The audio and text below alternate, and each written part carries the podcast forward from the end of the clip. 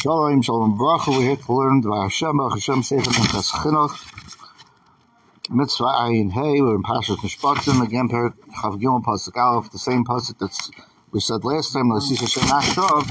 The Pasuk continues, Al Tarshes Yodche Marshal Yesei Chamas.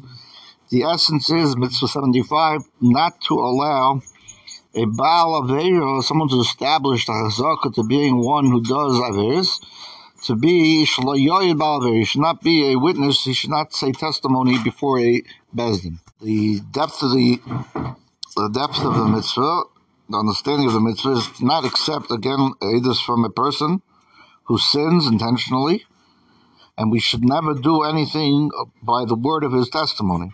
Therefore, Rishayim, wicked people, and instigators, and predatory types, and thieves are all pasul are exempt or, or not not allowed to testify.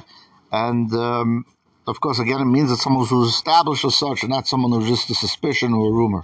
The, the root of the mitzvah is whoever does a bad action, and he has no mercy on himself, that he'll be punished for the bad actions that he does.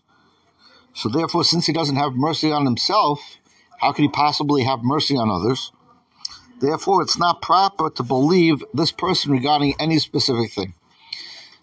Okay, thank you very much. Zayazun will continue B'ezras Hashem.